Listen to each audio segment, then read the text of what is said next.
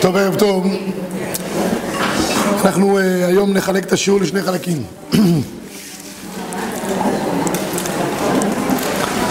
נחלק את השיעור לשני חלקים.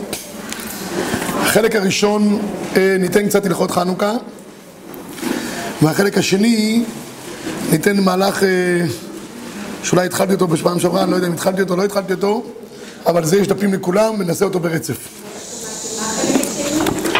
משהו בהגדה. על חנוכה, כן. אנחנו במתח מלפני שבועיים. אז אה, נסיים את זה היום. בשבוע הבא בכל אופן אין, אה, אין שיעור. אמ, חנוכה, מה, מה בדיוק ה... מה קבעו לנו חז"ל? למעשה, כולם מכירות את הסיפור הידוע, ובחנוכה עיקר העניין הוא שהחג, אומר החתם סופר, הוא מדין תורה. נכון שזה חג מדי רבנן, יש לנו שני חגים שקבעו לנו חכמים, גם חנוכה וגם פורים. שניהם מדי רבנן, אבל עיקר העניין אומר החתם סופר, שהחג הזה צריך להביא אותנו למצב של הודאה. והודאה לקדוש ברוך הוא, הניסים שנעשו לנו, הם מן התורה, חובה להודות מן התורה.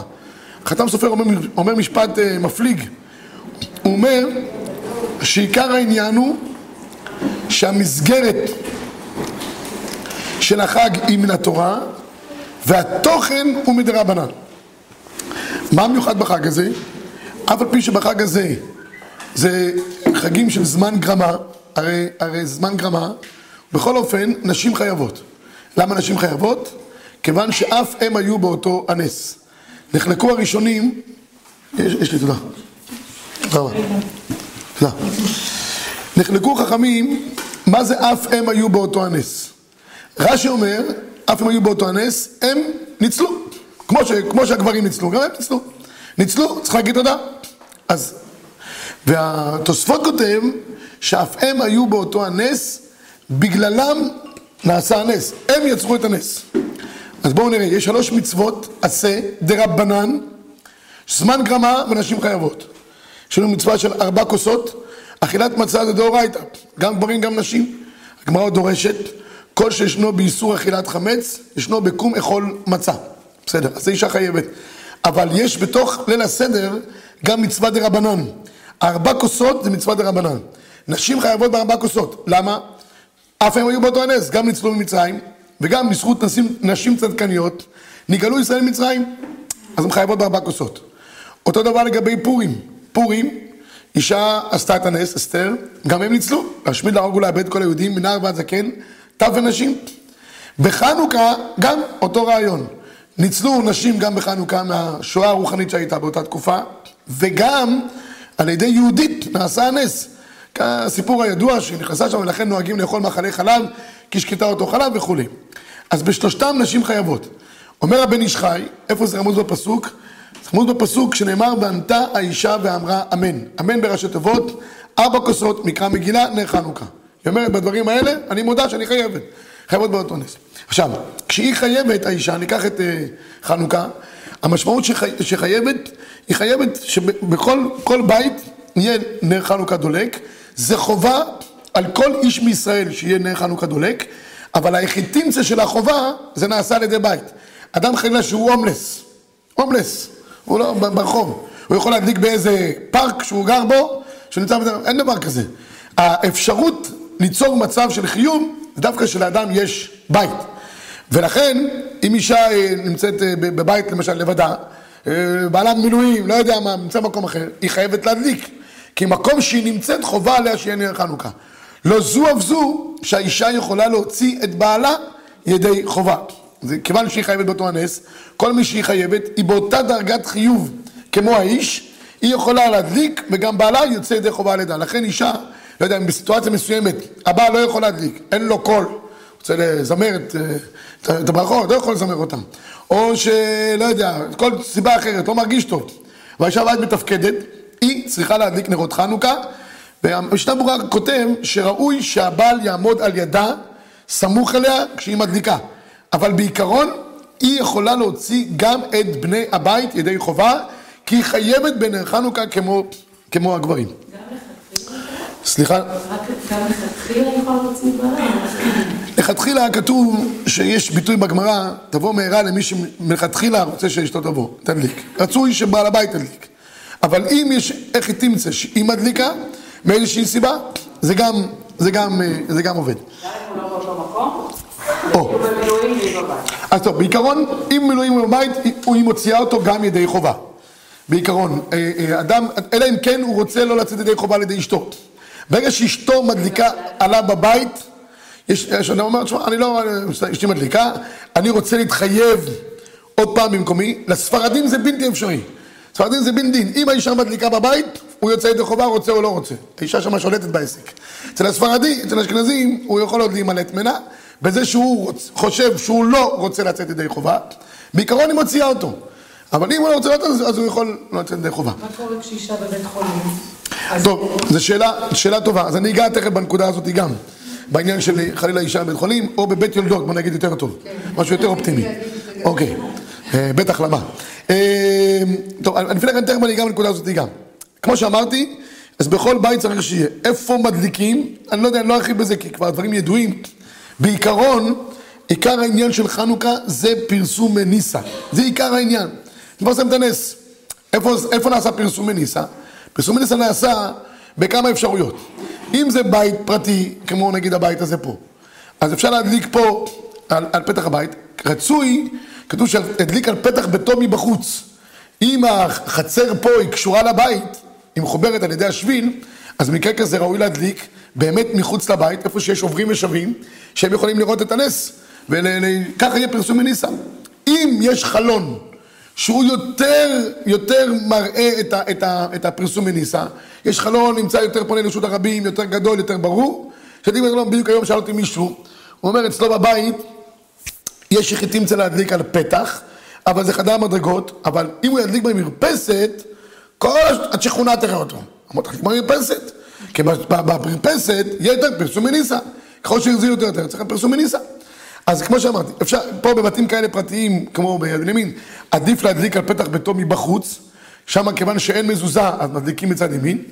אם אדם מדליק על פתח ביתו, כי פתח ביתו הוא סמוך לרשות הרבים, אז מדליק בצד שמאל, כדי שיהיה מזוזה מימינו, נר חנוכה בשמאלו, וציצית בבגדו, והחוט המשולש לא במהרה ינתק, ככה מובטח לאדם שלא יבוא לידי חטא. אז זה בנקודה הזאת של אה, פרסום מניסה. במידה ואי אפשר להדליק בחוץ, לא יודע מאיזושהי סיבה, בסוף פרסום מניסה נעשה גם בתוככי הבית פנימה. הרי מה כותב לפחות פעמיים? שאנחנו נוהגים באשכנז להדליק בתוך הבית פנימה. היו מפחדים מגויים. בדיוק היה יום, יום חגם, זה הזמן של יום חגם. היו אה, חסק סכנה. מדליקים, הוא אומר, מדליק בתוך ביתו ודיו. וזה גם יוצא, מוציא ידי חובת אה, פרסום מניסה. למי נפקא מינה הדבר הזה שמדליק בתוך ביתו? זה דבר מעניין. יש מצב, מתי צריכים להדליק נר חנוכה? נר חנוכה מדליקים, על ידע כללי, בנר חנוכה מדליקים שני, שני זמנים שיש. יש זמן שנקרא השקיעה הראשונה, ויש זמן שנקרא השקיעה השנייה. סוף שקיעה. נחלקו בזה השיטות. יש שיטות בין האשכנזים, שיטת הגר"א ועוד פוסקים, שהם אומרים שמדליקים בשקיעה הראשונה. זאת אומרת, מה? גם התימנים. גם התימנים? אוקיי, אז לא ידעתי את זה. אז גם התימנים מדליקים שקיעה ראשונה. אלה שמתחילה שקיעה מדליקים. הספרדים והרבה מן האשכנזים לא. שקיעה, דהיינו סוף שקיעה, תחילת צאת הכוכבים. והם נוהגים יותר מזה, להתפלל ערבית לפני כן, ומיד אחרי תפילת ערבית, לבוא ולהדליק. כמה שיותר סמוך צאת הכוכבים, זה המצווה לכתחילה. ולמה? כי מדליקים נר חנוכה שקלטה רגל מן השוק. היו אז בזמנם אנשים שנקראו תרמודין. תרמודין זה כל מיני כאלה שהיו מחפשים, אתם יודעים, יש אנשים שהולכים אחרי השוק, יש אברכים, ביום חמישי בערב באים בעשר בלילה כדי להביא מחנה יהודה, לוקחים שיותר זול. אז היו, היו גם אנשים שהיו באים בסוף השוק ללקט כל מיני עצים, דברים שנשארו להם כדי, רש"י אומר, כדי להסיק את ביתם. אז הם עוד היו בשוק, פעם בזמנם היה יורד חשיכה, זה לא כמו היום, היום יש חיי לילה, זה נקרא חיי לילה. יש כאלה עושים תיקון חצות, במובן החיובי של המילה. יש חיי במובן השלילי של המילה. לא משנה, אבל היום ערניים. אז זה נקרא שקלטה רגל מן השוק. קלטה רגל מן השוק, חז"ל קבעו זה חצי שעה אחרי צאת הכוכבים. זה הזמן האידיאלי להדליק נר חנוכה. אבל אם יש מקום שקלטה רגל מן השוק, לוקח לו יותר זמן. לאנשים יותר אה, מתרועעים בחוץ. קחו בני ברק. בני ברק קלטה רגל מן השוק זה רק בבוקר, מ-8 עד 11. אין אף אחד מי לדבר. אבל שאר היום, העיר מתעוררת בשבע בערב. עד אחד בלילה אתה מסתובב, רבי עקיבא, כולם בחוץ, חגיגות. שם אפשר להדליק עד 12 בלילה גם. הזמן האידיאלי זה מיציאת הכוכבים. אבל אם אדם אה, לא הספיק לצאת הכוכבים, לא יודע, היה לו איזה סיבה, במקרה כזה הוא יכול להדליק גם בשעות יותר מאוחרות, בתנאי שלא קלטה רגל מן השוק. עכשיו, יש לי שאלה גדולה ששואלים, שואלים, האם כדאי שהאישה תדליק בזמן? הבעל עובד בחברת הייטק, הוא עובד מצאת החמה עד צאת הנשמה, והוא עבד, עבד ל, ל, ל, לעבודה, והוא לא חוזר הביתה לפני שמונה, תשע בלילה, לא יודע מתי, והוא לא, עד שיתאחרו, אולי כדאי שהאישה תדליק. אז אני אגיד לכם מה, מה, מה שאני חושב בעניין. לכאורה כן, אם האישה מדליקה בבית, בזמן, פילה פלוי, יפה מאוד, אבל יש בזה כמה נקודות. אחד, אני חושב שראוי שיהיה כמה שיותר אנשי הבית כדי שיהיה פרסום מניסה, כן? ב', אני גם חושב שבזה גם קצת שלום בית. האישה מדליקה, הבעל מגיע, לא די שהוא עובד כל כך הרבה שעות, גם לא מרגיש ח- חנוכה וכל העסק. אז אם יש מצב שבשעה שהוא חוזר, אם זה שעות נורמליות, יש עוד ציבור שמסתובב ברחובות, אז במקרה כזה, יש, אני חושב, מקום להמתין עד שיחזור הבעל וידליקו כל בני הבית ביחד. אם הוא נמצא במילואים, הוא נוסע בטיסה, לא יודע, אז בדיוק, אה, נוסע בטיסה, זה שבחוברת הבאתי פה בשם הפסקי תשובות, שאם אדם נוסע, אז יש, אתם יודעים שנר חנוכה זה הולך בדרגות. יש, המצווה היא נר איש וביתו. מעיקר הדין מספיק להדליק נר אחד בלבד. מדליקים נר, יצאו ידי חובה. זה עיקר הדין. אנשים לא מכירים את עיקר הדין. אחרי זה יש מהדרין, אחרי זה יש מהדרין מן המהדרין. מן המהדרין נחלקו הספרדים והאשכנזים. לפי אשכנזים, כל אחד מהבנים מדליק, לפי הספרדים, אבי המשפחה מדליק, לפי אמות המשפחה. אז כאן בפסקי תשובות כותב שאם אדם טס במטוס ולא מדליקים עליו בבית, שידליק במטוס נר חנוכה. אני אומר, הנר חנוכה במטוס יהפך מהר מאוד לנר נשמה. זה- אין עניין להדליק במטוס. אם הוא, הבעל טס בחנוכה, אז האישה יכולה להדליק עליו בבית, מוציאה אותו ידי חובה. פוסקים קצת מסתפקים אם יש פער שעות בין השעה שהיא מדלקת, בסדר, אבל בעיקרון הוא יכול לצאת ידי חובה לידי הבעל, במקום שהוא מגיע, ישתתף שווה פרוטה ויצא ידי חובה. אבל אם באמת הוא מגיע מאוחר הביתה, מה, סליחה? אם באמת הבעל מגיע מאוחר הביתה, מה זה מאוחר? מאוחר שהילדים ירדמו.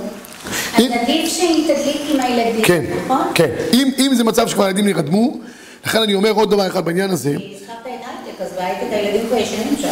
טוב, כן, יש שם אב- אבא של שבת. אה, אה, אז, אז אה, יש, יש בעניין הזה אולי נגיד עוד מילה אחת, יש דין אכסנאי. מה זה דין אכסנאי? אכסנאי זה אחד שמתגורר אצל אחד אחר, בחינם. אם הוא משלם כסף, אז כבר החדר הוא שלא בבעלותו. לכן אלה שמקפידים ללכת לבתי מלון בחנוכה, מנהג ישראל קדושים, במיוחד הם הולכים לדרום, לא יודע איפה, אז במקרה כזה, מעיקר הדין היו צריכים להדליק בחדרם. החדר זה נקרא ביתם לצורך העניין, כי הם משלמים כסף, משלמים כסף, החדר הוא בשכירותו, אדם שוכר בית, מדליק בבית שלו. אותו דבר גם בחדר. אלא מה, היום לא, לא מאפשרים בבתי מלון להדליק, אה, אה, לעשן הם מאפשרים. להדליק נרות חנוכה, חס ושלום. זה כבר אה, איסור דורייתא בשבילם. אז המנהג הוא באמת להדליק ב, ליד, ה, בלובי, סמוך לחדר אוכל, כי תמיד אנחנו מסתפקים בעניין של מה העיקר, מקום האכילה או מקום השינה. מה קורה לאדם שמתארח בבית אחרים בחנוכה? הילדים באים לבית ההורים. במקרה כזה, אם הילדים עתידים לחזור לביתם, ההורים מזמינים אותם להדלקה, וההורים מדליקים בזמן, הם פנסיה כבר, לא יכולים להדליק בזמן, אין להם בעיה. אז מה, מה הם עושים במקרה, במקרה כזה? אם הם נמצאים בביתם של ההורים, והם עתידים לחזור לביתם הביתה חזרה, בשעה נורמלית, דהיינו, שיהיה עוד מצב של אה, קלטה רגל מן השוק, אז שימתינו, יחזיר, יחזרו חזרה לביתם וידליקו בביתם. במידה והם רוצים לראות את מקום ההורים כמקום הקבע שלהם עכשיו מבחינת האכילה, יש להם על מי לסמוך להדליק, להדליק אה, ב, אצל ההורים, במיוחד אצל האשכנזים. אצל הספרדים, אם הבן מתארח אצל אביו, והוא לא, זאת אומרת, לא משלם לו כסף, זה לא, זה לא, אה, הוא שוכר דירה אצלו או משהו, אז במקרה כזה, הוא משתף איתו בפרוטה, הרב עובדיה אומר אפילו לא צריך פרוטה. מי שנמצא בתוך אנשי הבית, אבי המשפחה מדליק ומוציא את כולם ידי חובה. אז הספרדים יכולים לצאת ידי חובה במשפחה. אשכנזים יכולים להדליק בבית ההורים, הכי טוב אני חושב, שיחזרו חזרה לביתם וידליקו. אבל, כשהם חוזרים חזרה לביתם, בני הבית צריכים להיות ערניים. אם הם חוזרים וכולם כבר מאולפים וגוררים את כל הילדים הביתה, לוקחים אותם מהכתפיים, בכתף ייסעו, וישר שולחים אותם לתוך המיטות ומאפסנים אותם, זה לא, זה, זה לא נקרא. כתוב שאם אדם הגיע מאוחר ולא הדליק, ו- ובני הבית ישנים, צריך להעיר אותם. צריך להעיר אותם, כדי שיהיה פרסום מניסה. אם לא, לא יכולים לקום. כולם כבר מאולפים מספרים, י- ידליק בלי ברכה. למה? כי אין פרסום מניסה. כבר קלטה רגעים לשוק, בבית עצמו כבר אף אחד לא מתעסק איתו, אף אחד לא מדבר איתו כבר, אז מדליק בלי ברכה, עד כדי כך. בסדר? סליחה, ואם הם? אז אה, יעיר את אשתו, או שאישה תעיר אותו, לא יודע, מי שיותר ערני. אם, אם זה מה ש... בבית, אז, אז הם צריכים אה, אחד את השני. אבל צריך שיהיה, זה מה שאומר הרמ"א, לפחות שיהיה פרסום מניסה לתוך אנשי הבית עצמם. טוב, לגבי אישה אשכנזייה שרוצה לשבת אה, בנחת אה, להתפלל ליד הנרות, להדליק, והבעל הוא מגיע יותר מאוחר, עכשיו שבע שמונה, ונניח שצריכים מיד לצאת, הוא מדליק ויוצאים. השאלה אם האשכנזים הרי נוהגים שכל אחד מדליק לבד, כל אחד מהגברים בכל אופן. אז אם זה בסדר שהיא גם תדליק לחנוכיה של עצמה בכיוון אחר, ויש בית. האישה יוצאת ידי חובה מבעלה. אם הבעל מדליק, לא- עכשיו לא. אז הוא לא ידליק. אם, אם הם מסכ- מס- מסכמים שהיא מדליקה, וליד הנרות היא רוצה להתפלל, אין שום בעיה, שתדליק, והוא הוא גמר את הסיפור. לא, השאלה אם אי אפשר, כי הרי כל אחד. הגברים, את לא יכולה, את לא יכולה, אישה, איש ואישה, נכון, הגברים מדליקים אצל הקנדים כל אחד, אז איש ואישה, יש דין שנקרא אישתו כגופו, אישתו כגופו, אין דבר כזה, היא לא יכולה אה, להדליק ואחרי זה הבעל יגיד אני גבר, כמו, לא אדוני, אשתך הוציאה אותך ידי חובה, או אתה מוציא אותה ידי חובה, נגמר העניין. לא, יש דבר היחיד שאפשר לעשות, זה הרב אליהו זכר צדיק לברכה היה עושה, הוא היה מדליק על פתח הבית ממש, כי היה לו, לא היה לו חצר. אז זה חדר מדרגות, והרבנית שתחיה הייתה מדליקה על פתח החלון. פתח החלון. אבל היא הייתה מדליקה בזמן שהרב היה מברך. היה מברך, מוציא אותה גם ידי חובה, היא לא הייתה מדליקה, ואחרי זה הרב היה מגיע ומדליק עוד פעם, לא היה דבר כזה. בזמן שהרב היה מברך, אז היא הייתה שומעת, יוצאת ידי חובה, הרב היה מדליק על פתח הבית, ואשתו מדליקה על פתח החלון הפונה לרשות הרבים. אי אפשר שהוא התכוון לא לצאת ידי חובה. ו- אין, אין, אין דבר כזה, זה, דין בבית, אשתו זה ביתו, כיפר בעדו בעד ביתו, ביתו זה אשתו, וזה אין הפרדה. הם יכולים אולי לגור בשני בתים, לא יודע, חס ושלום. זה האפשרות היחידה. אבל, אה, אבל אם הם, חיים ביחד, באותו בית, האיש מוציא את האישה והאישה מוציאה את האיש, נקודה, אין אופציה אחרת. מה קורה שבעל הבית אה, מקפיד מאוד מאוד אחרי בית כנסת, בצאת הכוכבים? מצוין. ילדים הזמנו אותם, נאמר, הם באים יותר מאוחר כי הם גרים... מצוין, אז הילדים ידליקו בביתם, אה, גם אם זה כאילו הם יוצאים... ידליקו בביתם, בנחת, חכו שם חצי שעה על הנרות, יכולים לכבות אחרי זה את הנרות, אחרי חצי שעה ניתן לכבות את הנרות, שילכו להורים לאכול סופגניות. הם- הם- מה? גרים בצפון, איך- באיזה שעה הם ידליקו? בעיקרון הם יכולים להדליק מפלג המנחה. כן. אם הם יודעים שמפלג המנחה בדיעבד אפשר להדליק, אבל בתנאי שישאירו את אה, אה, שמן שידלק חצי שעה אחרי צאת הכוכבים. גם בליל שבת, שמדליקים מוקדם, מתי מדליקים בליל שבת? מדליקים כמעט בפלג, נכון? אבל צריך להשאיר כמות שמש שתדלק אחרי צאת הכוכבים. אז ככה זה מה הילדים עשו. או, או לחילופין, שישארו אצלהם לישון באותו לילה, וידליקו עם, ה- עם, ה- עם ההורים ביחד. לא, השאלה אם הם הם יישארו לישון, רק אם הם באים ומדליקים לבד. כאילו, אם זה לא פוגע מה- בבית. מה- איך מדליקים? הם- הם- הם יבואו מאוחר, אנחנו מדליקים ממש אה. והם יגיעו יותר מאוחר. כן. אז שידליקו חצי חצי שעה. הם מדליקים לבד? מה? הם באים להורים, השאלה אם יש... הם ישנים אצלנו. עוד פעם, עוד פעם, אני לא מבין. הם מגיעים, זה ילדים שגרים בצפון. שיחיו אפילו בדרום, אין- בעיה, זה לא משנה צפון דרום. לא, הם- זה הזמן, פה זה הזמן. מה- זה הזמן עכשיו? מתי הם יוצאים מהבית? זה השאלה. לפעמים... שש, שש זה כבר אחרי השקיעה, כבר כמעט חצות. השאלה אם ידליקו לבד ואנחנו לבד. כן, לא כן.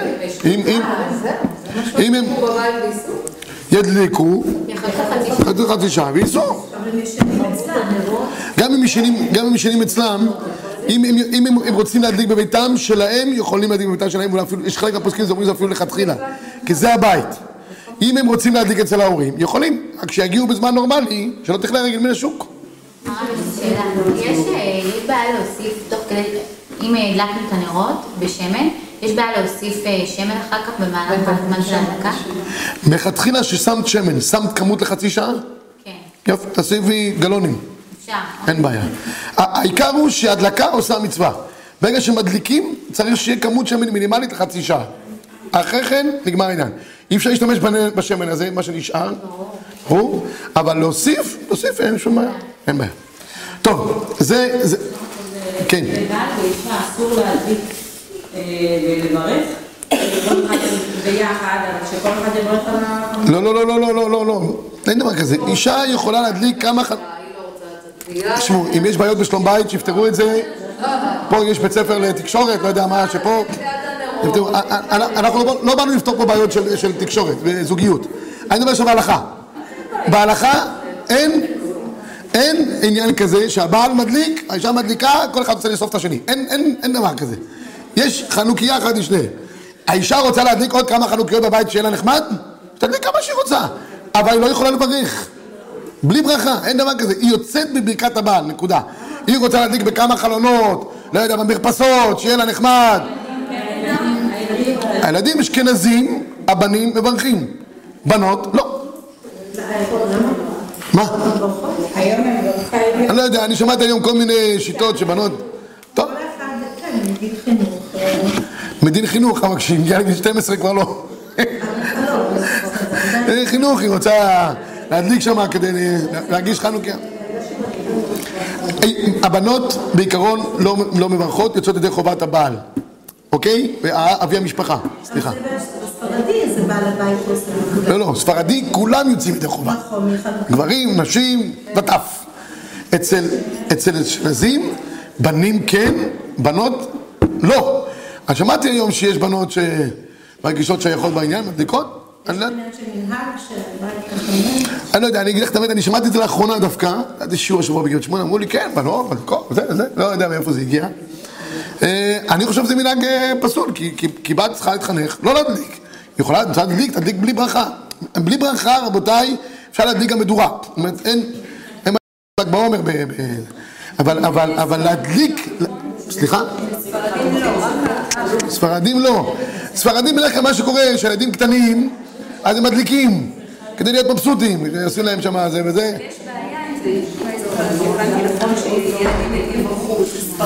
יברכו יש בעיה, אבל אם הילד מתעקש והוא רוצה מדין חינוך לברך, תני לו, אל תתווכחי איתו, הוא קטן. כשהוא יגדל, הוא יתחנך, שיש, להיות כל איש שורר בביתו מדבר בשון עמו. הספרדים יודעים שיש אחד בבית, לא עשרה אנשים שולטים. אה, אה, אה, גם לזה הוא צריך להתחנך, אני צוחק, אבל, אבל בעיקרון זה, זה, זה הגדר. אצל הספרדים ילדים קטנים בדרך כלל כן מדליקים, כן מברכים. זה, אגב, אגב, אצל הספרדים, אם כבר מדברים על העניין הזה, אבי המשפחה נגיד מדליק את הנר הראשון, בסדר? מברך, עובר לעשייתן. אחרי זה ילדים רוצים להדליק. אם זה ילדים קטנים, הם לא מדליקים את שאר הנרות, רק את השמש בלבד. אם יש כמה ילדים בבית, עושים תורנות בימין. בסדר? אבל אה, הילדים רוצים להדליק, בסדר, רוצים, אם זה גיל בר מצווה, אז להדליק את שאר הנרות, אין בעיה. אבל אם פחות מבר מצווה, לא יכולים להדליק את שאר הנרות, ידליקו רק את השמש בלבד. אשכנזים מדליקים חנוכיה בעצמם. אז מה, הוא צריך גם להתכנס לחנוכיה של אבא שלו? שייתן לו, בנחת. וילד מעל גיל 13. מהגיל 13 יכול להדליק את שאר הנרות? לא לברך, לא להדליק, אין דבר כזה. בסדר? מי שנוסע, אה, יש עניין שהוא יבקש מישהו אחר שידליק לו. אני לא שמעתי, סליחה. אדם שנוסע, משפחה שנוסעת, יש אה, עדיפות שמישהו אחר ידליק להם בבית? יש דעה כזאת שאומרת, כן, שיהיה לו איזה שליח שידליק בביתו. אמ, כן, כן, יש הרבה דיון בפוסקים על הדבר הזה. אם יש שליחות או אין שליחות, זה צריך להיות כמובן השמן של בעל הבית והקול של בעל הבית, והוא שומע ממקום אחר ויוצא גם ידי חובה, משתתף שם בפרוטה. בעיקרון כן, זה אפשרי. זה אפשרי. מה? עם התימנים? עושים אה. שליחות? כן. כן, ממנים שליח. יש דבר כזה בהלכה, שממנים שליח, אבל מה שכן, איפה שהוא נמצא, יש הרבה שנוהגים שגם שם הוא משתתף שווה פרוטה. אבל לא, לא יותר מהדבר הזה. אבל אם נמצאים באירוע, אם נמצאים ב... בזמן ההדלקה נמצאים באיזשהו אירוע, והדליקו שם נרות אה, משותפים כאלה, אבל אחר כך שחוזרים הביתה מדליקים. כן, כן, האירוע, האירוע זה ההצגה. ושחוזרים הביתה חזרה. אם... זה לא עושים עושים את זה הצגה, מדליקים כדי שיוכלו... בסדר, כן, הפוסקים נחלקו האם אפשר באירוע לה- להדליק ולברך. להדליק שוב פעם, אין בעיה. לברך, לא בטוח שאפשר. זה לא בית כנסת. כנסת מעיקר הדין. אבל ב... כן, שידליקו, אבל אם היא עכשיו נמצאת ב... צאת הכוכבים היא נמצאת באירוע. אבל היא נמצאת באירוע בצאת הכוכבים, בדיוק שם יש את... אה, המפריד. אין, אין בעיה שאם נגמר האירוע והיא לא הדליקה, לחזור חזרה ולהדליק. רגע, פלאג המנחה כמה זה, מתי זה יוצא? פלאג המנחה זה יוצא מוקדם. היא יכולה לצאת בסביבות אה, ארבע, אפילו אולי קצת לפני כן. היום. כן, זה ביום. פלאג המנחה זה עוד יום. אבל פלאג המנחה ואילך זה נחשב זה, אבל לכתחילה לא ראוי להדליק את פלאג המנחה. לא בשביל אה, הצגה התקינו את אה, פלאג המנחה, או בשביל דברים כאלה. אם אנחנו למשל, יש לנו טיול, אה, כל המשפחה ביחד בחנוכה, וידליקו נרות בסוף הטיול, כי זה יהיה זמן הדלקה. אז עדיף שהילד ידליק נגיד שמה, ואז כשחוזרים הביתה. מה זה ידליקו נרות בסוף? סליחה, מה, זה ג'אבל? איפה ידליקו נרות בסוף הטיול? אה, איפה שיהיו זה... מה? על ההר, במגדל, מסעדה, מסעדה, מה מה זה? מסעדה, תדליקו נרות בלי ברכה, תאכלו סופגניות. מה קורה בקמפינג? לא לעשות ברכה? לפי רוב הפוסקים אין ברכה אם זה לא בית כנסת או בית פרטי של האדם. באירועים שמדליקים, מדליקים בלי ברכה. שידליקו בלי ברכה. שהוא לא מוציא אותנו, הוא לא יכול... אבל גם ילד לא, יכול להתחנך לדבר שאסור. מה ילד, מבין? שהוא מתחנך שהוא מדליק במסעדות? הוא לא חב"דניק.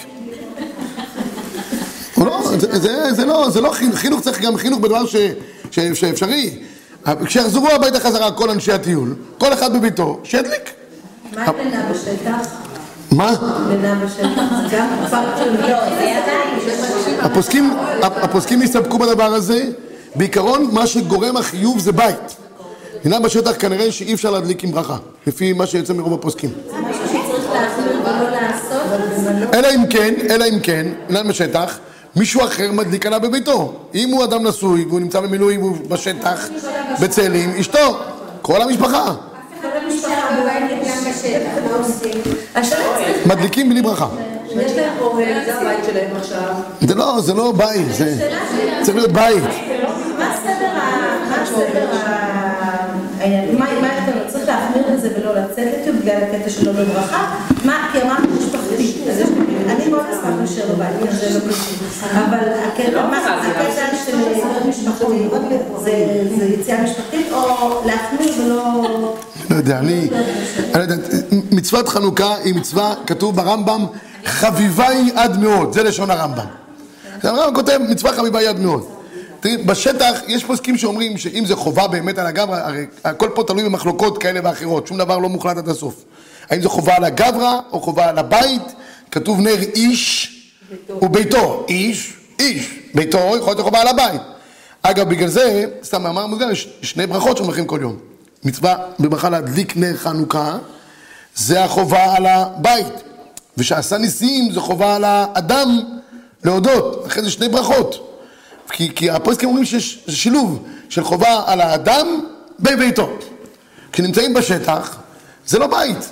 עכשיו, להגיד לך עכשיו אם להכריע בין מצב שהמשפחה המלוכדת יוצאת לשטח ושם היא מקבלת השראה, לבין מצב שיש חנוכה, אני חושב ש, ש, שחנוכה, נועד לזה. הרמב"ם כותב, מצוות חנוכה, זה לשון הרמב"ם, הלכות חנוכה. מצווה חביבה יד מאוד, ככה הוא כותב, מצווה חביבה יד מאוד. כי יש דין של פרסום מניסה, אתם יודעים שבשביל פרסום מניסה, אדם צריך למכור את כל ממונו. בדרך כלל, על מצוות עשה, אדם צריך להשקיע מקסימום 20% ממונו. מהידור, שליש מצווה. לא לעבור על איסור, צריך להוציא את כל ממונו. רק בפרסום מניסה כתוב, אפילו אני המחזר על הפתחים. ימכור את בגדו כדי להדליק נר חנוכה. את מבינה כמה? אז מצווה כל כך חביבה, פרסום מניסה. אני אמרתי בהגדרה ההלכתית, זה כמו שיש בגימל עבירות ייהרג ואל יעבור. ימסור את נפשו. אז בפרסום מניסה, שזה יסוד האמונה, שהקדוש ברוך הוא משגיח עלינו, יש ייהרג ואל יעבור בממונו. ייתן את כל ממונו כדי לקיים את המצווה. יש מצווה כזאת חביבה, שאני אני צריך לתת את מלבושו כדי להדליק נאמר. בסוף הוא נמצא בשטח, מה, חז"ל נתנו לנו אה, חגים שנהיה בשטח. בשטח, יש אוגוסט של השטח. אבל כסלו נועד להדליק נר חנוכה ולהודות ולשבח. כן בית הערכה. בית הערכה אין בעיה, בבתי מלון אין שום בעיה. בית מלון זה בית, מקווה. ואת שוכרת שם חדר, ואת בעל הבית על החדר הזה, ואת מדליקה שם בלובי, סמוך ללובי, איפה שהם מתקינים שם עניין. בסדר גמור, מצוין. איזה כיף, תודה. לא,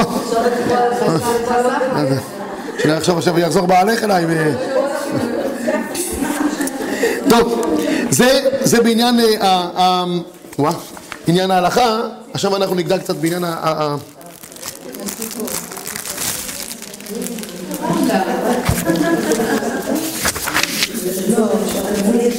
לא יודע איפה הגענו בשיעור הזה, אבל ניתן כל השיעור עכשיו במהלך אה, מסודר. תודה.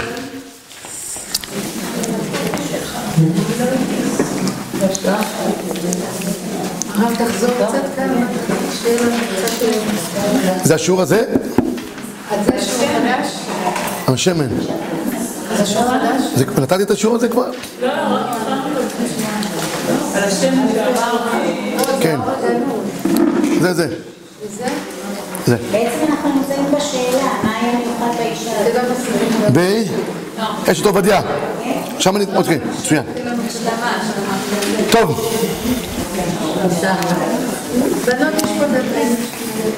למי שלא הייתה... למי שלא הייתה, אז אני אחזור בק- בקצרה על, ה, על, ה, על השאלה שהייתה פה, אני אגיד את זה בעל פה. נס פח השמן, אצלנו מקובל שזה היה אצל החשמונאים. אבל באמת נס פח השמן כבר היה בתקופות הרבה יותר מוקדמות. השח מביא, בעל השפתי כהן, מביא שנס פח השמן הראשון היה אצל יעקב אבינו.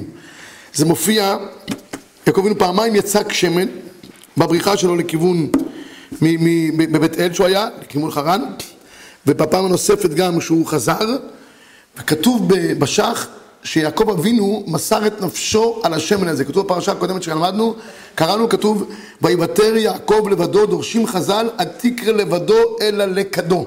יש חילוף האותיות. כתוב בשח, למה יעקב, פי מדרש, למה יעקב מסר את נפשו על אותו כת? נאבק עם המלאך, כל אותו הלילה, מה, מה, מה העניין? אומר השח, פשוט מאוד, השמן הזה, כשיעקב יצק אותו, חזר הכד ונתמלא. נס פח השמן אצל יעקב אבינו. כל פעם הוא יוצק, כל פעם הוא מתמלא. היעקב, שכל כך הרבה ניסים יש בפח השמן הזה, החליט שהוא צריך למסור את נפשו על הכד הזה. תכף נבין מה הרעיון העמוק של הדבר. זה לא סתם רק נס שחזר הכד ונתמלא. יש פה משהו הרבה יותר עמוק. ויעקב, אחרי שהוא יצק את השמן, הוא מסר את השמן הזה, אומר השח, לדורות הבאים. ובשמן הזה של יעקב, שנעשה בו נכס בשמן, משכו את הנביאים, את המלכים, את כלי המשכן. זה השמן שהיה אצל הצרפתית עם אליהו, אצל אשת עובדיה עם אלישע. אומר החידה, זה כבר במקור ארבע, אומר החידה, אם כל כך הרבה ניסים נעשו בשמן הזה, שנאמר, זה לי לדורותיכם, זה שמן שהולך לנו לדורות, אין לי ספק, אומר החידה, שהשמן הזה הוא השמן של בית חשמונאי, שמצאו את הפח שנתמלא, חזר ונתמלא, שהוא הוא כבר אומר פה דברים שבסוד, שזה עניין שקשור לעוד, אה, מדרגה שמינית וכולי וכולי. אומר החידה, בסוף דבריו, תדעו לכם, שבשמן הזה הוא השמן שפעם האחרונה התגלה אצל אשת עובדיה, אצל אשת עובדיה, אמר לה הנביא, קחי את השמן, אתם מכירים אותו, תכף ניגע בזה, ואת ובנייך תחיי בנותר, מה זה המשמעות תחיי בנותר? עד תחיית המתים. זאת אומרת שהשמן הזה נמצא בכל בית יהודי, והוא הולך עם כל משפחה ומשפחה עד תחיית המתים. זה מה שאומר החידה. ואנחנו ננסה להבין מה קרה שדווקא אצל אשת עובדיה השמן נתקע, ומשם הוא הולך במסר עד תחיית המתים. זה התחיל עם יעקב אבינו, הלך דור אחרי דור, הגיע לאשת עובדיה, נשאר והמשיך הלאה. כמובן שאחד התחנות שלו באמצע היה אצל בית חשמונאי. מה הרעיון שיש בדבר הזה? כדי שנבין את הרעיון בעומק, גם לחבר את יעקב, את כל ההשתלשלות של הנס הזה, אז יש במקור חמש לפניכם, יש פה סיפור על מלחמה גדולה שפרצה בתקופת אה, מישה מלך מואב. אני רק אה, אקדים הקדמה, אני אקדים הקדמה לסיפור הזה, זה עד כאן הגענו, נכון? עכשיו אני אקדים הקדמה למה שקרה פה למלחמה. היה אה, מישה מלך מואב. מישה מלך מואב, מואב הייתה מעצמה צבאית באותה תקופה. דמות אמריקה של היום, אם אפשר לקרוא לזה מעצמה. אז אמריקה הייתה, מואב היו מסייעים סיוע ביטחוני לישראל. הכתוב מתאר שמישה מלך מואב היה נותן כל שנה מאה אלף כרים צאן לישראל. אתם יודעים מה? זו כמות אדירה. מאה אלף כרים צאן. טוב, יום אחד היה איזה סכסוך כנראה בין ישראל לבין מואב, ומואב החליטו לצמצם את הסיוע הביטחוני לישראל. היה מתח ביטחוני ומתח צבאי, ובקיצור החליטו שלושה צבאות, שלוש צבאות, לצאת למלחמה כנגד משם מלך מואב. מי הצבאות? מלך ישראל, שאיתו היה את הסכסוך, מלך יהודה, חברו להם יהודה וישראל ביחד, ומלך אדום. אמרו צריכים לצאת למלחמה, לטפל במואב, מצוין. הם התכנסו בשטחי כינוס באזור הדרום, באזור מואב, בערי מואב. שטחי כינוס, מי שמכיר בצבא, מגיעים כל הכוחות, מתארגנים לקראת יציאה למלחמה. כל אחד מארגן את הפק"לים שלו, רואים שיש באמת אה, ציוד, הכל מוכן, בסדר. תוך זמן קצר מתברר בשטחי כינוס שאין אוכל. מלחמת לבנון השנייה, אין אוכל, אין מים, אין ציוד, העסק לא עובד כמו שצריך. אמר מלך אה, ישראל, הקדוש ברוך הוא כנראה חשב לחסל אותנו, אז הוא עושה את זה בצורה מאוד טקטית.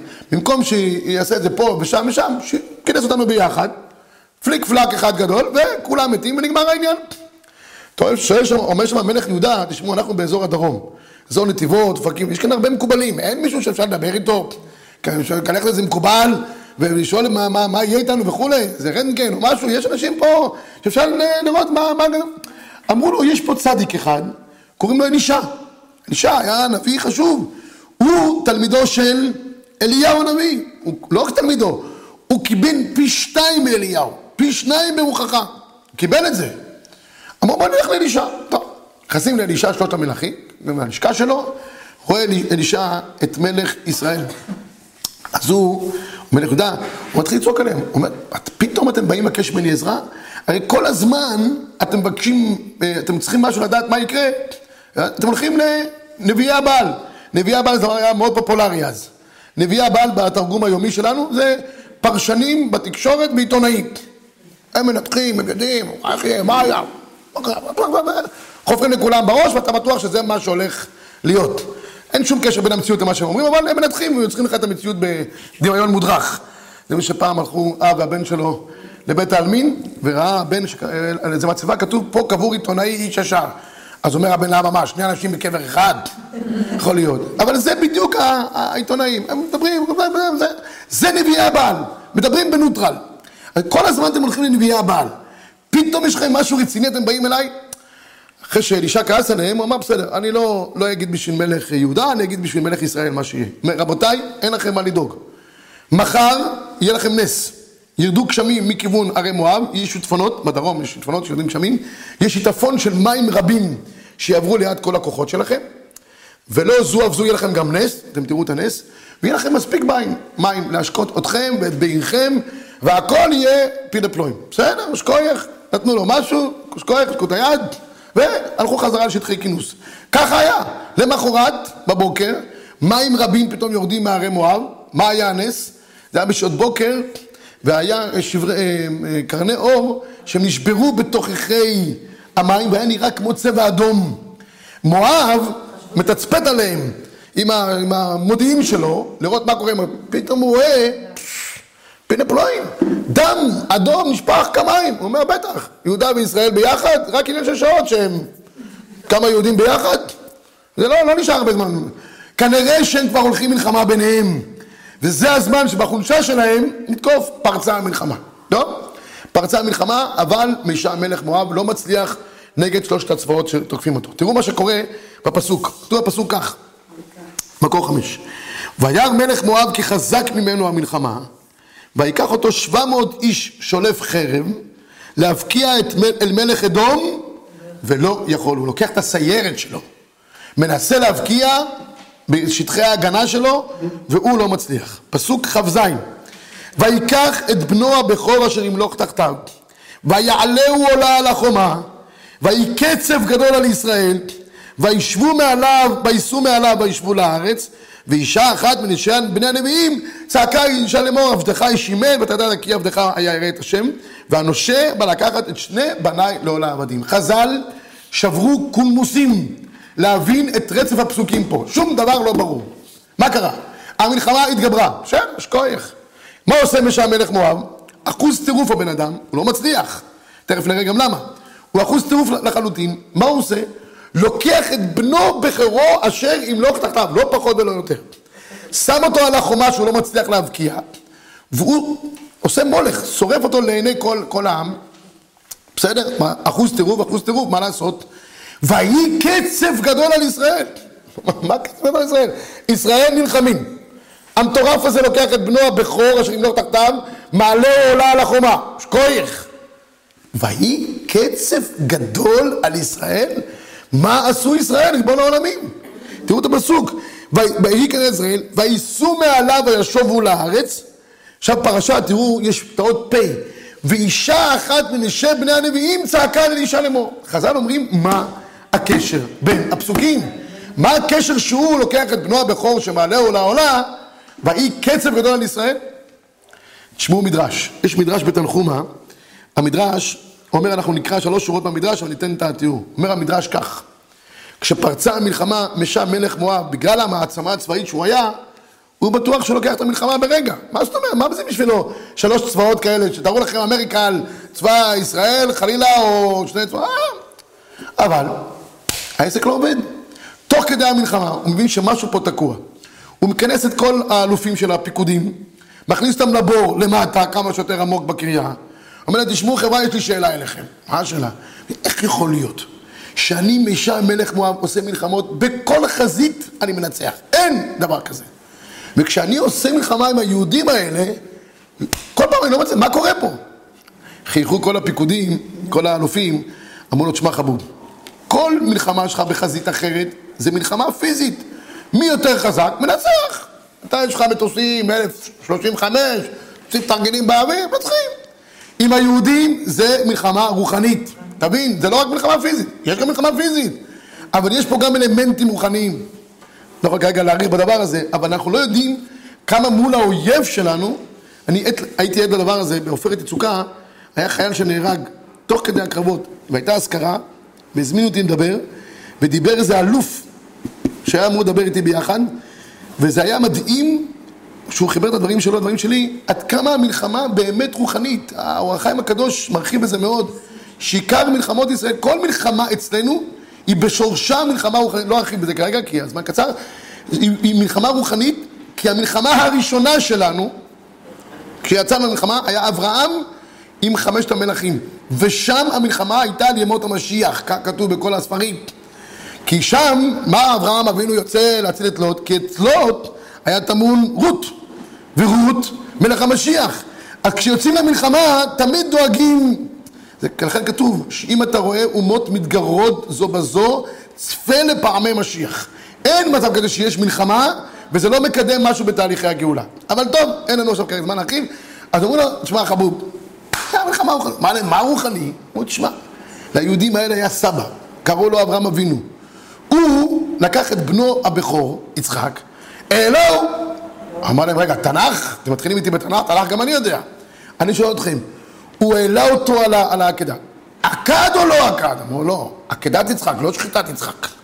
אז הוא אומר, אם ככה, אני אעשה דברים כאלה וחומר, גם אני אעשה פעולות רוחניות.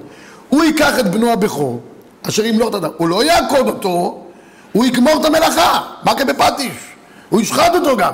וכמה ניסים יהיו לו? אמרו לו, בכבוד. שמע, אתה כזה גאון, תנסה. אין בעיה. הלך תפס את בנו הבכור בתוך המלחמה, הוא מעלה אותו על החומה כדי לחשוב שאולי יהיה לו ניסים, כמו שנעשה אברהם אבינו. ואז קורה דבר מדהים. תוך כדי הקרבת בנו הבכור על, על, על, על, על החומה למעלה, ויהי קצף גדול על ישראל. היה בשמיים, כך מתוארים בחז"ל, היה גזירת כליה על כלל ישראל. לא היינו יושבים פה עכשיו, לולי דבר אחד שקרה. תראו בבקשה במדרש, מקור 6 בתנחומה, בואו בוא, בוא תראו, תראו את המדרש. בשלוש שורות מלמטה, מקור שש. ויקח את בנו הבכור אשר ימלוך תחתיו, ויעלהו על החומה, ויהי קצב גדול על ישראל. כתוב חימה, כתיב חסר, שהיה משתחווה לחמה. מיד ויהי קצב גדול לישראל. אמר להם הקדוש ברוך הוא, עובדי עבודה זרה אין מכירים כבודי. לפיכך הם מורדים בי. ואתם מכירים כבודי ומורדים בי? תקשיבו למשפט הבא, משפט מפתח. אמר רב מני, אילולי זכות אשתו של עובדיה, כבר כלו ישראל באותה שעה. שנאמר, ואישה אחת משלמים צעקה אל אלישע לאמור. אומרים חז"ל, היה באותה שעה גזירת כליה על כלל ישראל. אתם מבינים מה זה גזירת כליה? הכוונה היא שאנחנו פה עכשיו ביד בנימין. אין כלל ישראל. בגלל שהוא, למה? אומר הקדוש ברוך הוא. הם יודעים מה זה כוח של ילדים, כי הוא, כשהוא נמצא במצוקה, הוא מוכן לקחת את בנו הבכור, את כל מהותו ועתידו, לעלות על החומה. הוא יודע מה הכוח, וישראל שמכירים אותי לא יודעים. ויהי קצב גדול על ישראל, גזירת כליה באותה שעה. מי הציב את המצב? אישה אחת. אישה אחת, לא מתוקשרת, לא מסוכרת, אף אחד לא יודע ממנה. היא עשתה פעולה אחת פשוטה. והפעולה הפשוטה שהיא עשתה, הפכה את הגלגל מגזירת כליה לנצח ישראל. מה היא עשתה? טוב, תראו רק במאמר מה מודגש. תמיד אני אומר, גם לבחורים בישיבה. אחד לומד תוספות, דף גמרא, אחד עושה חסד. ומה עשיתי? אתה חושב שעשת פה כלום. בשמיים יכול זה להפוך עולמות. אי אפשר לדעת. תראו, אישה אחת, מה היא עושה? מה קרה עם, עם אשת עובדיה? שהיא היא, היא זכתה לה, להבטחה, את ובנייך תחיי בנותר. מה שקרה, עובדיה היה צדיק יסוד עולם. הוא היה תלמידו של אלישע. איזבל, היא החליטה למגר את עולם התורה. משהו במפלגה של אין לעתיד. הם החליטו לטפל בעולם התורה. אז, אז אה, הם סגרו את הכוללים, סגרו את הישיבות, סגרו כל מה שהם יכלו לסגור, רצו לגייס את כולם, אין תורה. אבל עובדיה ראה שאין תורה חס ושלום, הוא פתח שני כוללים, שני מערות, הוא ריכז מאה אברכים, כל אחד הוא קרא לו חזון עובדיה, כל אחד קרא לו לחווה דת, הוא חלקל אותם, בהתחלה, לא יודע, השיג תקציבים, אחרי זה הוא שבר את החסכונות האישיים, וכשהוא עשה את כל הפעולות האלה, נגמר לו הכסף. להחזיק את האברכים, להחזיק הכולל, זה לא, לא דבר שבא בכך. אז מה, מה הוא עשה? הוא הלך לשוק האפור, שוק האפור, שם מקבלים כסף בקלות. הלך ליהורם בן אחאב ואיזבל. התכשיט הזה, הולך אליו לא פחות ולא יותר. אמר לי צריך ממך הלוואה גדולה. אמר לו פה זה שוק אפור, שוק אפור כל שבוע 20 אחוז ריבית. פה שוחטים את האנשים ככה או ככה, בסוף הוא נשחט. אתה יש לך לשלם? הוא אומר לו, לא, השם יעזור. אומר לו, מה השם יעזור? אני צריך הבטחה, אדוני, אני צריך ערבות. אתן לך כסף, אני צריך... קיצור, דין ודברים, דין ודברים, בסוף אומר לו, עובדיה, תשמע, יש לי, יש לי רעיון. אם אני לא משלם את הפירעון בזמן, יש לי שני בנים, הם יהיו לך לעבדים. קח אותם, ואז בכסף שתשתמש איתם, תכסה את החוב. אומר לו יהורם, יותר טוב מזה לא יכול להיות. מה הוא צריך את הכסף של עובדיה? יש לו מיליונים לרשע הזה. אבל הוא ייקח את שני בניו של עובדיה, יהפוך אותם לרשועים כמוהו, רווח נקי בשבילו. אומר לו, אדוני, העניין סגור. עשו חוזה, מועד פירעון, סעיף אחרון. אם לא יהיה כסף במועד הפירעון, שני בניך לי לעבדים. חתמו הכל טוב ויפה. לימים עובדיה מתמוטט. אין לו, בגלל העול של החובות שיש לו, אין לו להחזיר את הכסף, הוא מתמוטט נפשית, אחרי זה פיזית, ואשתו עומדת על יד מיטו ואומרת לו, עובדיה, אתה משאיר אותי פה עם כל החובות. אז הוא אומר לו כל מיני פסוקים של הבטחות, שקדוש ברוך הוא עוזב, וקדוש ברוך הוא אבי יתומים, דיין אלמנו, וזה, פרחה נשמתו. היא נשארה חסרת קול בבית ממש. יום אחד בבוקר, דופק בדלת, אדון יורם, אומר לו, כן אדוני, אומר לה, גברת בעלך חייב לי סכום עתק. אני יוצא את הפירעון, היא אומרת לו, תיקח, אם יש משהו בבית. הבית ריק, אין כלום בבית. אז הוא אומר לה, לא, לא, אני יודע שאין שום דבר. יש לך שני בנים? כן. תגיד להם שיארזו את המזוודות, שני שקיות, שיעלו על הטנדר. יש פה סעיף, שני בנייך לי לעבדים. פתאום קולטת מה עשה עובדיה, בעלה. לא רק שהשאיר אותה עם חובות, הוא גם הבטיח לו את שני הבנים, שני הילדים, שני קינדלח, כאלה מתוקים, צדיקים, קדושים, הם עולים על הטנדר של, של, של יהורם, הלך העניין. היא אומרת לו, תשמע חבוב, על פי ההלכה, שולחן ערוך של משפט, מועד פירעון ביום הפירעון רק בשקיעה. רק בשקיעה. הוא אומר לה, אין לך כלום, החוב מיליון, את אומרת לי בשקיע? אומרת לו כן, זו ההלכה, סע. האור נוסע, הוא צוחק, אומר, התמימה הזאת, עד השקיעי תחזיר לי את כל החוב. מה היא עושה? ואז יש פה תיאור במדרש, תשמעו, זה תיאור מדהים ביותר, כדאי לכם לעבור על זה, אין, אין, אין כרגע זמן לעבור על זה, אני אגיד אותו בעל פה, אבל זה מדרש, ממש פילה פלואים של מדרש. המדרש אומר ככה, היא, אומרת הקדוש ברוך הוא, אתם יודעים מה? נקרא, נקרא קטע. תראו, אתם רואים דבר אחר? אתם רואים דבר אחר? תקראו לפני כן, הכל, הכל פה, הכל פה פילה פלואים, אבל תקראו, אני גם... צעקה וצעקה 271 פעם. שכן נאמר לגמטריה, בקיצור. אז היא, מה היא עושה? היא אומרת, אני אלך לבית העלמין, להתפלל לקבר בעלי, להתפלל. היא לא יודעת איפה, איפה בעלה קבור, קבור בהר הזיתים, נשים בירושלים לא הולכות אחרי המיטה, היא לוקחת את שני בניה, היא אומרת להם, בואו, הולכים לבית הקברות. טוב, הם, הם שדופים, אין להם כלום, ככה מתאר את זה המגיד דובנה, נכנסים לבית העלמין בהר הזיתים. היא צועקת בבית העלמין, מחפשת קבר בעלה, אין מפות של חברה קדישא. אז היא צועקת, ירא אלוקים, ירא אלוקים. היו המתים, מתחילים לדבר, למי היא קוראת ירא אלוקים?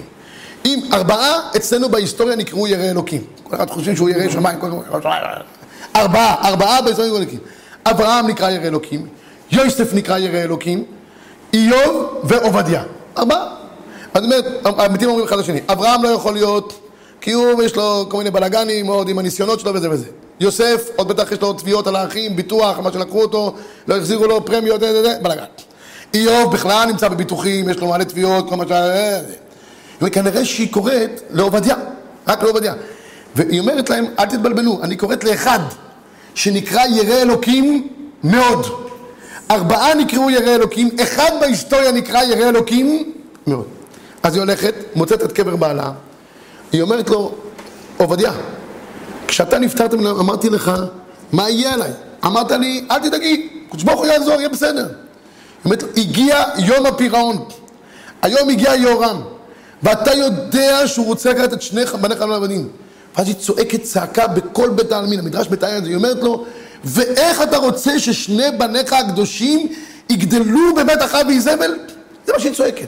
אומר המגיד מדובנה, יש פה אישה, אין לה מה לאכול, אין לה מה ללבוש, אין לה כלום בבית. דבר אחד יש לה בראש. היא לא אומרת, תביא לי פרנוס, אה, אני... כלום. איך שני בניך הקדושים יגדלו בבית אחאב ואיזבל? הילדים רואים את האימא שלהם, כך אומר המדרש, זועקת על הקדושה שלהם, אף הם פרסו ידיהם ואמרו, קחנו אבא, קחנו, אנחנו נשארים פה. אנחנו לא יוצאים בית העלמין. איך שזעקו את הזעקות, הם מתארים לך אצלכם בית העלמין, האישה צועקת, הילדים צועקים, הם לא מוכנים. יצאה בת קול, אמרה לה, לכי מחוץ לבית העלמין, חכה לך אלישע. והוא כבר יפתור את הבעיה. יוצאת, אומר המדרש, ראה אלישע שיוצאים מבית העלמין, ראה אותם מפולשים באפר, אתם יודעים, אז לא היה בית עלמין. אומר לה, תגידי, יש לך כלום בבית? אומרת, אין כלום, אין יכול להיות שאין כלום. משהו, היא אומרת, לא, יש לי כי אם אסוך שמן. והוא, תביא אותו. משם התחיל כל העסק, ככה היא אמרה, מילא את כל השמן בבית, אמר לה, לכי תשלמי את זה לכל הנושים, ואת ובנייך תלכי בנתה. אומר החידה, בזכות המסירות נפש של אשת עובדיה, היא זכתה שעד תחיית המתים היא תזכה לאותו נצח של כלל ישראל. ולכן אותו שמן הגיע מיעקב. עכשיו יוצא מצוין, שיוצא מדבר. הוא... אולי, גם קשור אולי. אז משם יוצא מצוין, יש מלחמה, הוא לקח את בנו הבכור, מעלה אותו על החומה, ויהי קצב גדול על ישראל, בגלל שישראל לא הבינו מה המהות של חינוך קדוש בישראל. מי האישה היחידה שמבינה? אשת עובדיה. אומר המדרש, ואישה אחת מנשי בני הנביאים צעקה אל אלישע לאמור. היא צעקה, באותה שעה היא הצילה את כלל ישראל מגזירת הכליה שהייתה לנו. כי היא עשתה מידה כנגד מידה. הוא הקריב את בנו הבכור, היא דואגת לקדושת שני הבנים שלה, זה הציל את כלל ישראל. זה מה שעשה יעקב. ויוותר יעקב לבדו, ההיבדלות על השמירה על הקדושה שיש לכלל ישראל, זה אותו כד שעובר דור מפי דור לדור עד תחיית המתים. זה התנאי לנצח שיש לכלל, לכלל ישראל. טוב, זה, זה, זה, זה השיעור ב, ב, על רגל אחת, אבל זה בדיוק הרעיון של, של כל העניין של חנוכה. כי בחנוכה גם ההיבדלות הזאת, לדעת לשמור, להדליק בחוץ, אבל תוך הבית פנימה, נר איש וביתו, כל אחד שומר על המתחם שלו, זה כבר אה, אה, מעלה של כל מהות חנוכה. אני אגמור בסיפור, דקה אחרונה. אה, סיפור שאני חייב לספר אותו. היה פעם, פעם עיתון אה, הצופה, זיכרונו לברוכה, היה... אני זוכר שאמרו שאסור להכניס אותו לשיעורי היסטוריה. כי תמיד הוא היה מדווח אה, חודש אחרי המקרים. אה, אבל שמה מדי פעם היו מספרים סיפורים. פעם אחת ראיתי סיפור, הסיפור הזה מספר אותו כל פעם בחנוכה. יש, מספרים, מספרים שמה שהיה איזה יהודי אחרי השואה, שהוא אה, איבד את כל משפחתו, אה, הלך לאמריקה, והוא החליט כל מה שקרה בשואה, לא, אה, להשיל את כל זכר שיש לו ליהדות שהייתה לו. החליף את בגדיו, את צורתו, את שמו, הפך את השם שלו לאיזה סטיב, לא יודע, משהו, זהו, הוא גוי, אמריקאי, נגמר. התחתן אומנם יהודיה, נולד לו בן, נולד לו בן אחד, והבן הזה הגיע לגיל 13, כמובן שהוא לא אמר לו חס ושלום, לא בר מצווה ולא 13 ולא מצוות, גיל ההתבגרות, הוא אומר לו. אתה נכנס לגיל ההתבגרות. טוב, שוין, מה עושים? אז הוא אומר לו, היום אני אעשה לך יום של קניות, שופינג, ומה שאתה רוצה אתה יכול לקנות. היום זה שלך, בסדר? לאן הולכים? לאיזה קניון גדול, לא יודע, בניו יורק. הם הולכים לכיוון הקניון, בדרך הם עוברים ליד איזה מתחם של יהודים, והילד פתאום צד עינו והוא רואה איזה חנות, כל מיני מוצגים כאלה מוזרים. אומר לאבא שלו, אני רוצה להיכנס, זה חנות השמישי קדושה. אבא שלו אומר לו, לא, לא, לא, לא, אנחנו, אין מה להיכנס. זה חנות של מוזיאון. פעם יהודים השתמשו בדברים האלה, זה היה... אצל אברהם, זה כבר נגמר חמודי, עכשיו יש דברים מפותחים, יש כל מיני פלאפונים, דור ראשון, דור שני, גם דור עשירי לא יבוא להם מקהל השם. יש דברים כאלה מיוחדים. בוא, אני... אומר לו, אבא, אני רוצה להיכנס לכאן. טוב, מבקש, כן, זה הבר מצווה שלו. נכנסים, נכנסים לסובב בחנות, הוא נתקע ליד איזה אה, חנוכיה שהייתה מוצגת בתוך אה, זכוכית. המוכר חשב שהם גויים. אז הוא מזמין לו, תשמע, אתה רואה איזה חנוכיה, יהודים מדליקים את זה בחנוכה, היה להם פעם מלחמה, בבה, בבה, בסדר. אבל הוא אומר לו, חמודי, תשמע, החנוכיה הזאת היא לא למכירה, כי זה גם חנוכיה ששרדה את השואה. אז אני פה שומר אותה, אומר לאבא שלו, את החנוכיה אני רוצה. אבא שלו אומר לו, לא, באיזה, יש דברים? לא יעזור כלום, זה היום שלו. הוא ביקש את החנוכיה, היהודי הבין שפה הוא יכול לעשות קצת כסף, משהו כבר שבועיים מיובשת לחנות, הרבה למוהר מתן, ארזו את החנוכיה, לקחו. טוב, אחרי שעשו את כל השופינג, חזרו חזרה. אמצע הלילה, האבא שומע את הבן שלו בוכה בכי תמרורים. רץ לחדר שלו, מה קרה? רואה אותו על השטיח, עם החנוכיה מפורקת לחתיכות, לגורמים. הילד בוכה, שהוא חושב שהוא פירק את החנוכיה, הוא שבר אותה, זה עלה אלפי דולרים. אבא אומר לו, זה לא בעיה, זה, זה כאלה קנים שמתחברים, בסדר. לוקח את, ה, את אחד הקנים האבא, מנסה להרכיב, פתאום נופל מתוך הקנה פתק קטן. הילד מעניין את הפתק ככה. בהפתעה כזאת מסתכל, לא מבין מה כתוב, כתוב בעברית. לא, לא מבין מה כתוב, תן את זה לאבא. אבא פותח את הפתק אחרי כמה שניות, בוכה, בכי תמרורים, בוכה, בוכה, בוכה. אבא, מה קרה? אבא, מה קרה עכשיו? מי יודע איזה בשורה היה שם? כשהוא נרגע, הוא אומר לו, תשמע חמודי, הפתק הזה, כתב אותו סבא שלך, אבא שלי, בשואה. מה כתוב בפתק? זאת אומרת, אנחנו פה יהודים בגטו, מנסים להדליק את נרות החנוכה. כן מצליחים, לא מצליחים. אני לא יודע, כך הוא כותב, אם הצורר שיגמור את מלאכתו, יהיה פעם איזה יהודי בעולם שידליק נרות חנוכה. אבל, אם החנוכה הזאת תגיע פעם לאיזשהו יהודי, אני מבקש בכל לשון של בקשה להמשיך להדליק את נרות החנוכה ולהעביר אותה לדורות הבאים.